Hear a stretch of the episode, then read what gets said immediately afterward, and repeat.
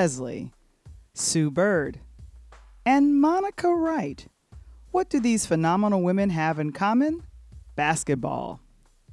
Imagine this the stands are full, and the roaring crowd is cheering for an impossible game winning shot to be made. The ball hits the rim of the basket, and the buzzer sounds. The NCAA women's basketball team wins, and the excitement allows the team to ride the high of winning a championship for their school. There are celebrations happening everywhere.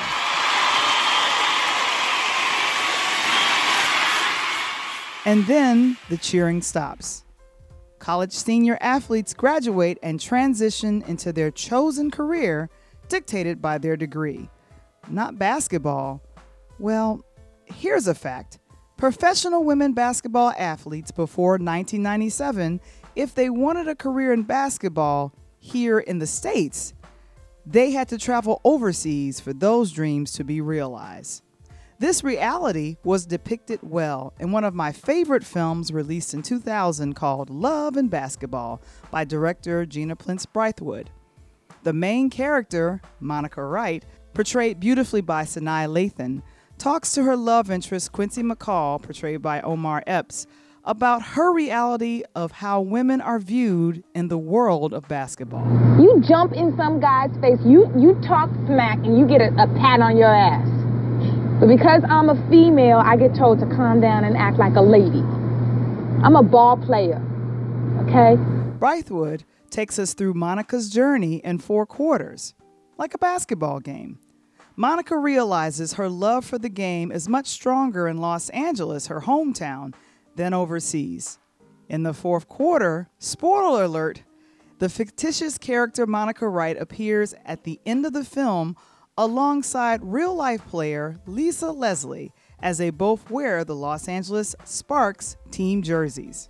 If Monica lived in the real world, her adjacent cool reality is realized in Lisa Leslie.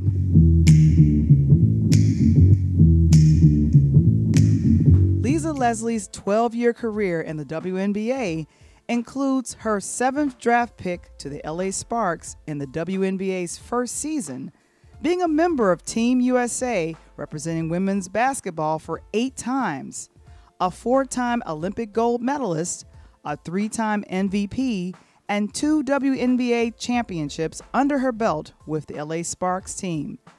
And currently, Leslie serves as a head coach for the men's triplet team within the Big Three League. And now, as many prepare to watch the Olympics, Suzanne Bird has been chosen to represent Team USA alongside USA baseball infielder Eddy Alvarez as flag bearers at the Tokyo Olympics. The Seattle Storm player has won four WNBA championships, a four time Olympic gold medalist, two NCAA championships with UConn, and along with Leslie, Bird has been voted by fans as one of the top WNBA 15 players of all time. And at 40, Sue shows no signs of slowing down. Behind every phenomenal player in every league, there are great coaches. A league running adjacent to the WNBA is called the Women's National Developmental League, or the WNDL. Today, we speak with WNDL coach and women's basketball mentor, Mr. Tony Thompson. He will share with us what it takes to be a focused athlete, the best way to network in the game of basketball, and we speak about our North Central College beginnings. I'm Valerie Johnson, and this is Interludes.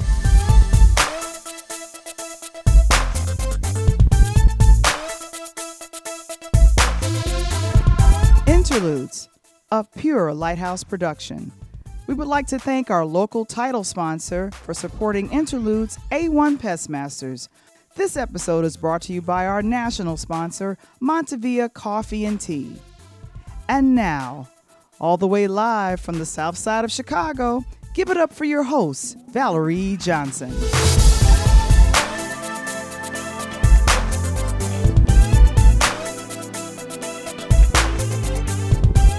Everybody, everybody, let's get into it.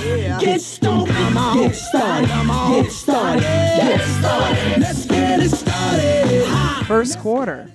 Allow myself and our guest today, Tony Thompson, to walk down memory lane. North Central College connects myself, Tony, and our executive producer, Michael Womble. Also, Tony talks about the one person who helped him stay focused while at North Central. My producer, uh, he graduated from North Central, but you guys missed each other. He came out in 95, um, and you graduated in 90. Is that correct? Yeah. Yep, I came out in 90. Yep. Yeah, so you, you were with um, Tracy and yeah, Tracy and uh, Rob Brown. Rob, yeah. Yeah, that's my class. Yeah, that that's your class. Yeah, that that was y'all were the upperclassmen to p- freshies like myself because I was a Hey, freshman in, in '89. Like I tell them, no, it, it, it, it's funny. Mm-hmm. Uh, I was talking to my son the other day.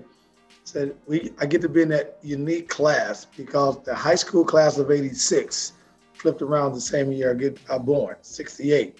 So at '86, '68, not a lot of us get a chance to, to see those numbers parallel with themselves. I know. Yeah, and then Yeah. We, were the, we were the largest minority class at North Central, coming through the door. Yeah, and and did you all graduate? Because that a lot of people will come through the door, and then you look around senior year, the the number is thin. We all graduated together. That was so unique. So Walter, Walter was really involved with a lot of the stuff that we we were involved with. You know, he was really uh, instrumental in getting into Chicago and really recruiting heavy. And he didn't realize that because of the basketball bringing us together in Chicago, that we knew each other's players. So Right. as we got onto the campus, it was it was easier. Then of course I had more upperclassmen that I was cool with, like Michael Drew and Kurt Hudson and those guys. So that made my life real easy, you know. And matter of fact, in '88 when they graduated, um, some of the upperclassmen thought that I was dumb. They're like, "Man, you, you flunked? Like, what are you talking about? Dude, ain't you graduating?" I'm like, "Man, I'm I'm a sophomore." I said, I just had. I said I was just debonair enough to have those friends upperclassmen, you know. Exactly, exactly. So that that I mean that's always exciting when when I I, I bonded with um, Tracy and a few others. I think it was Vanessa. It was a few Yep, other that's folks. roommate. Yeah. Um, and I just recently, I just recently saw Jessica. But I think Jessica came out in '91. No, Jessica came out with me. She came out with you, yes. So she, um, she had something over her house, and Sandy Barnett. She was like, "You got to get in touch with Tony. He's doing things. He's doing big things. You got it." And I was like, "Okay, Sandy. Okay, Sandy. I'll reach out to him on LinkedIn. I think we're friends on, Fa-" you know." So this is you could thank Sandy Barnett and Jessica. Sandy, it, it, it, I'm gonna tell you now. Sandy was younger. I think Sandy came out what a year before you did. Uh, she came out. Yeah, I think she came out in '92 or Two. '91. Yeah, 'cause she. I think. Yeah, because Derek is. I think she's with Derek. I think she's with Tracy husband. Oh, well, Tracy's husband was with me in '93. Okay, so Derek. So She's she came out year- the year So she was 92, I think. She was 92. Yeah. Right. So Sandy got in touch with me. I want to say a few years back. She was doing some coaching and doing some things, and um, we happened to catch each other on LinkedIn. And she asked me a, a favor, and I made some phone calls and opened some doors. And she's like, "Oh my God, you know." So we've been connected. If I had any big fan from school, Sandy's my girl.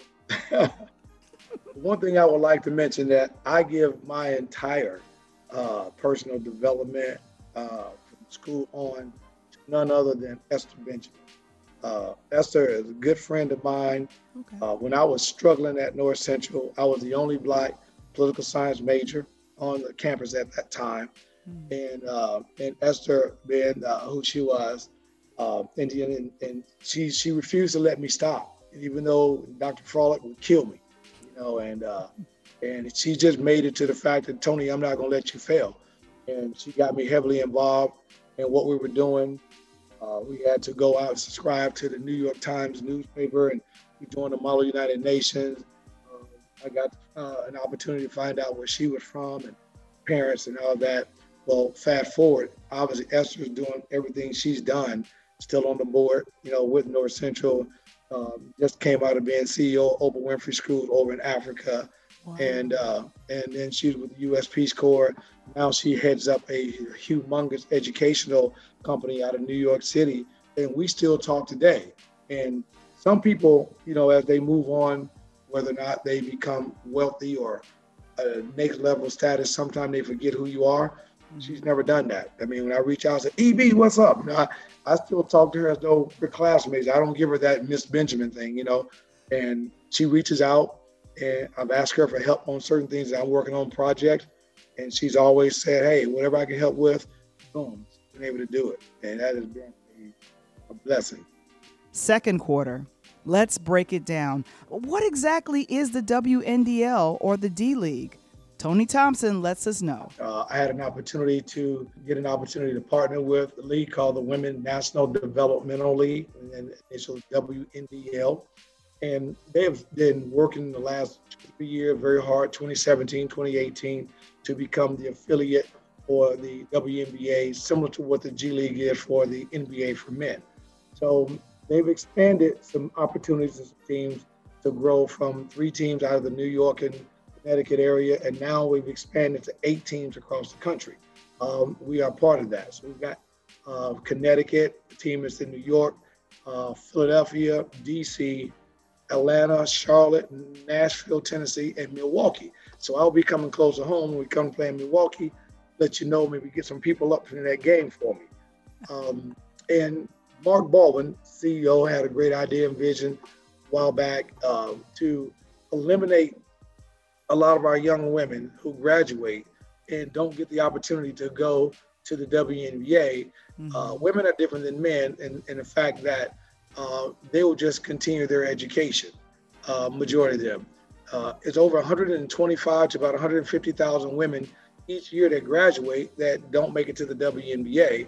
So the ones who do want to continue their playing opportunity end up overseas. Uh, and then when the pandemic hit, obviously that shut a lot of stuff down, kind of changed mindset, kind of changed the way we think and how we kind of you know, kind of react. So the W the WNDL says, hey, instead of sending these young women overseas, let's do something at home so that we show the women that you are important. You graduate just like the men have created this secondary league in the G League. We want to do the same thing and give you an opportunity to stay, play professional ball, and do it in the United States. Okay. Um, as a basketball coach, who are your role models? Who do you consider to be the best people that coach the game basketball? Well, um, this is kind of funny for me in my growing uh, because I'm probably going to embarrass my two guys, they're good friends of mine, but I had the wonderful opportunity a few years ago. I got a pretty large AAU program here. Uh, I moved from Chicago, so now I reside in Nashville, Tennessee. Uh, love this. It's the new Chicago, by the way everybody from the city is here. Um, so you didn't brought them south. You didn't brought them south. just bring my food and I'm gonna be good. Bring me my food and I'm okay. So um, I've had the wonderful opportunity over a decade, get an opportunity to know uh, none other than Johnny Dawkins, uh, Coach Coach Dawkins. I met him when he was at Stanford, yeah. and, and he is now at UNC uh, UCF in Florida. Mm-hmm. And uh, and then my good buddy of all, who I talk to almost on a weekly basis, is none other than Cuonzo Martin. Mm-hmm. Coach Zoe and me have gotten real real tight. Um, he gives me uh, a lot of his blessings. Talk to me about just more than basketball, just about the interaction of of players, uh, keeping God first, making sure that I'm doing the right thing. And uh, and if I got a questions, he's never too busy for me. If I need some help, he always reaches out and he responds to me. And sometimes when you reach out, Val, even in your industry, and you need help from somebody of higher power, sometimes if it's not the right person, they think they're much bigger. They don't, you know, they don't reach back. Right. And uh, these guys talk to me constantly, and whatever I, I need, they help me out. So I, I, I, say those two have been very instrumental in my my growing, and it's helped me out tremendously. Wow. And and since you're talking coaching, what's your coaching style? What style of basketball will fans see uh, when this this summer you will start coaching? Well, I have, you know, from my, my kids I've had over the years played AAU, they, they call me the coach's coach um, because I can still play Val. Hey, I still get on the court. So that's what's up. That's so, what's up. Yeah. So I think the players, they respect you when they know that you played the game. Amen. You know, like myself. Mm-hmm. Um, and I think the style that I like, I still I still coach like I'm in Chicago. I still get up. We like to run. Mm-hmm. I like mm-hmm. to play good aggressive defense. Uh, I'm going to run you. I'm going to I want to make sure the, the fans are not coming to watch anybody walk around. You know what I mean? Right. So I want to bring an exciting style of basketball, fast breaking style of basketball.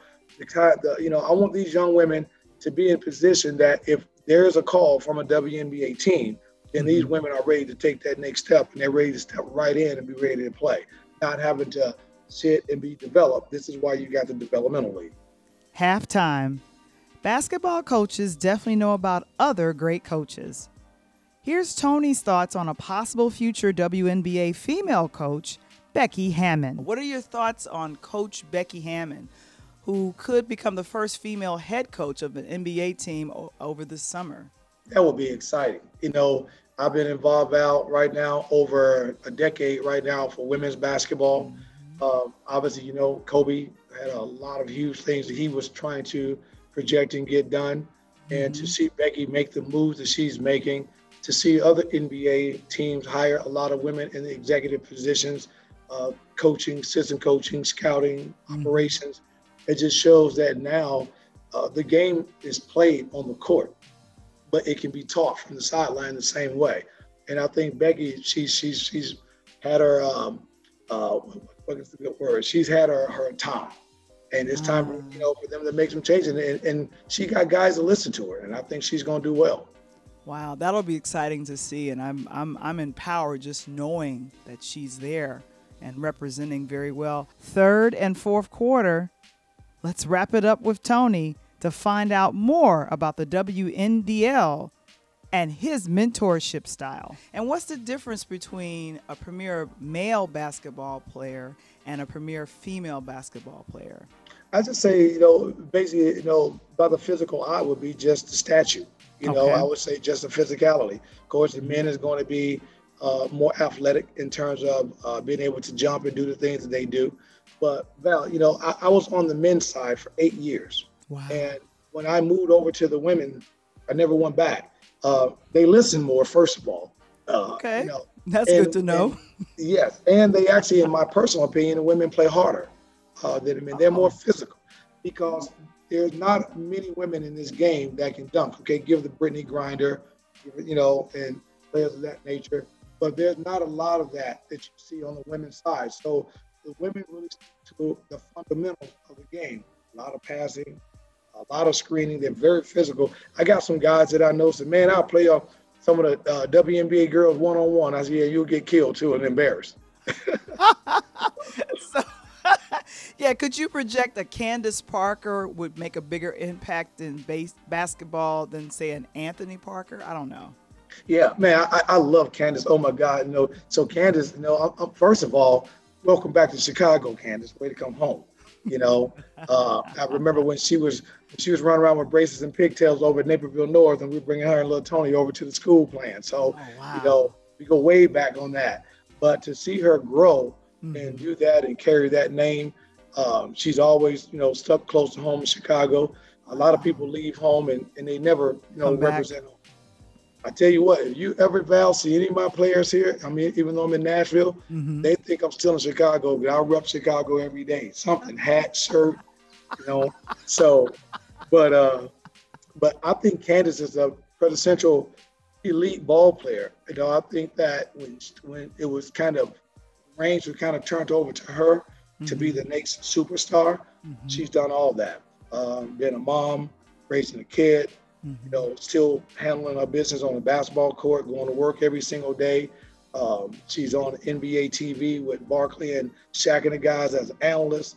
Uh, I mean, just multi-talented, and uh, she is very one of one of those. If you're going to have a young lady or a young girl come up in the ranks, mm-hmm. then Candace will be definitely one to look at and see how she got the job done. Yeah, yeah, I've been I've been hearing good things about her. Tell me about prospects on the rise. Where did the idea initially come from, and what's the status of it on today?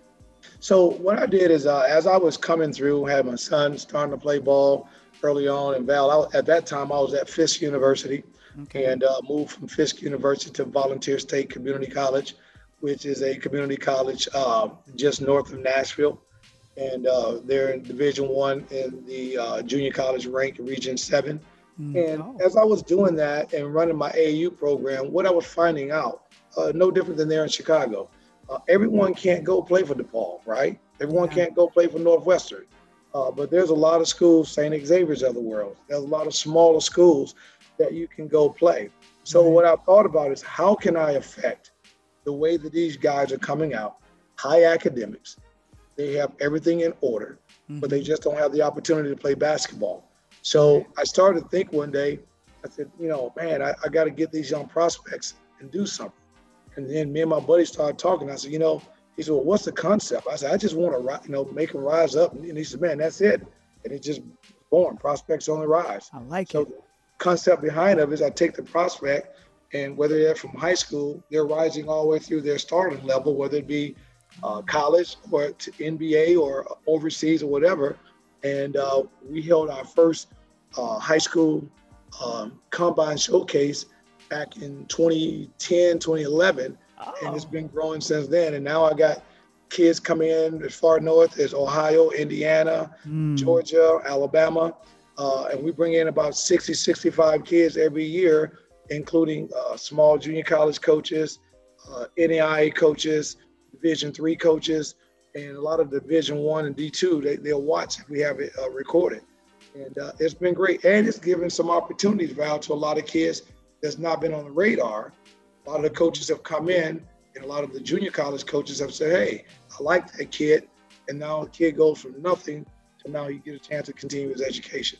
Wow, and that's been going on for ten, over ten years. Over a decade now. Wow, and you bring them on. You bring them there to you in Tennessee. Nashville. Yep. How often have you talked with certain folks to have speak to your team to inspire them? I know that probably happens often. Oh, I'm going to give you one right here. Oh, okay. Uh, that that you're going to go crazy uh, with, and uh, so the guy that came into Nashville and killed all the people in the Waffle House, oh. Uh, the guy that saved everybody, James, uh, he came by and spoke to my my my team. Uh, it was a blast. It was just really uh, really wonderful because that was a, a heart-wrenching thing that he could have been killed in the process. Right. But, uh, but God um, told him to what to do.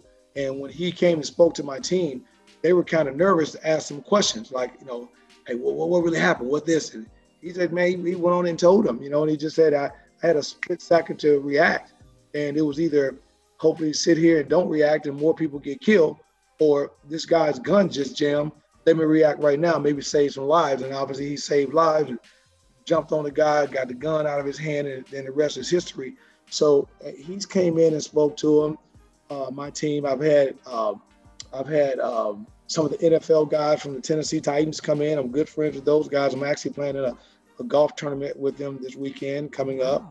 Uh, I've had some of the basketball players. I have a lot of my college coaching buddies come in and talk to the guys. And I think it's been real good, Val, and that's why the program as I run is I get the respect from the kids because they know that I'm not just there just run the program, but I'm actually there trying to make a difference, trying to help them out.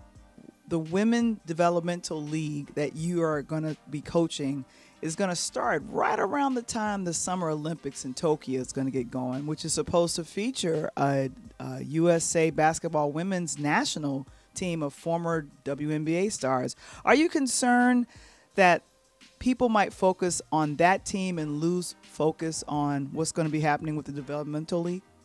No, I don't think so. and, and I'm not knocking the Olympics this year. I think that with the situation with that new virus D that mm-hmm. just popped up, mm-hmm. I don't know if they do. One thing I can say is basketball got it right. Out of all the sports, yeah, basketball got it right. And I applaud Silverman and everybody. They put the guys in a bubble, and with LeBron and the guys down in Florida, and I played in the Milk House hundreds of times in Florida, so I know that campus. Oh. And when they put them on that campus and showed how it was done, and then the NCAA followed up with that with the men and the women. Yeah. So it comes to the Olympics, I don't think it'll be a problem with the basketball because it's in-house. They can grab one gym in, in, in China mm-hmm. and they can mm-hmm. house the players and do what they need to do.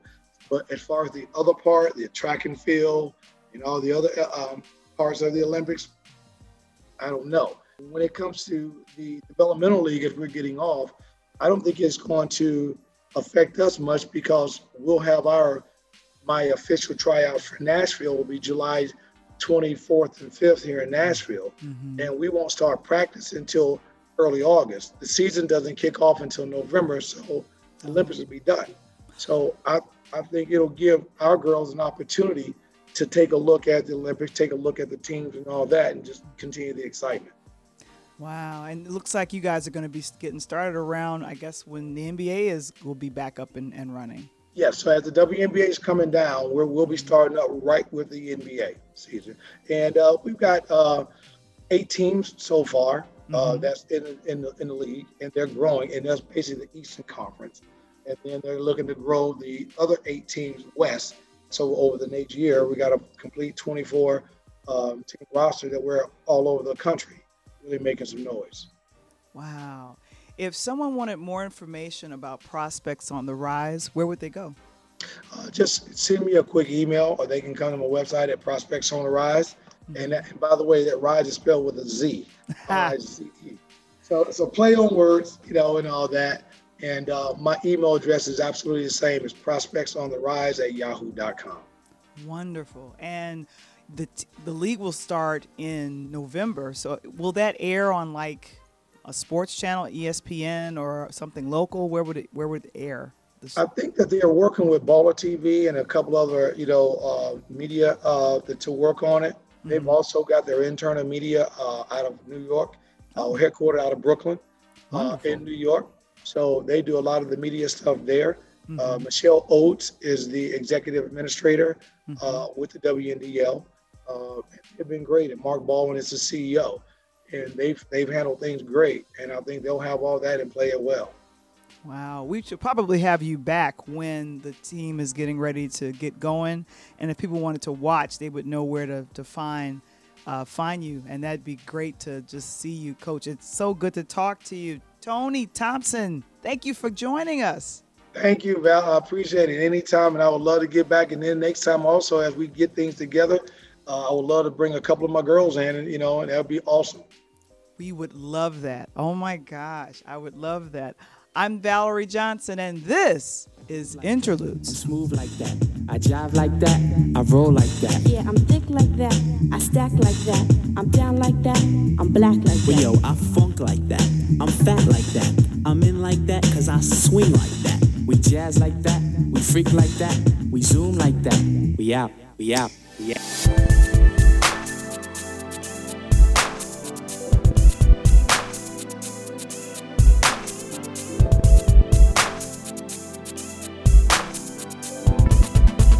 Have you seen it? It's the weekly chat with EP Michael Wamble and Valerie Johnson. Interludes Extra presents Talk on Tuesdays. Starting in August, join us as we break down the latest topics surrounding music and movies and politics every Tuesday at 8 p.m. Central, 9 p.m. Eastern, live on our Interludes YouTube channel.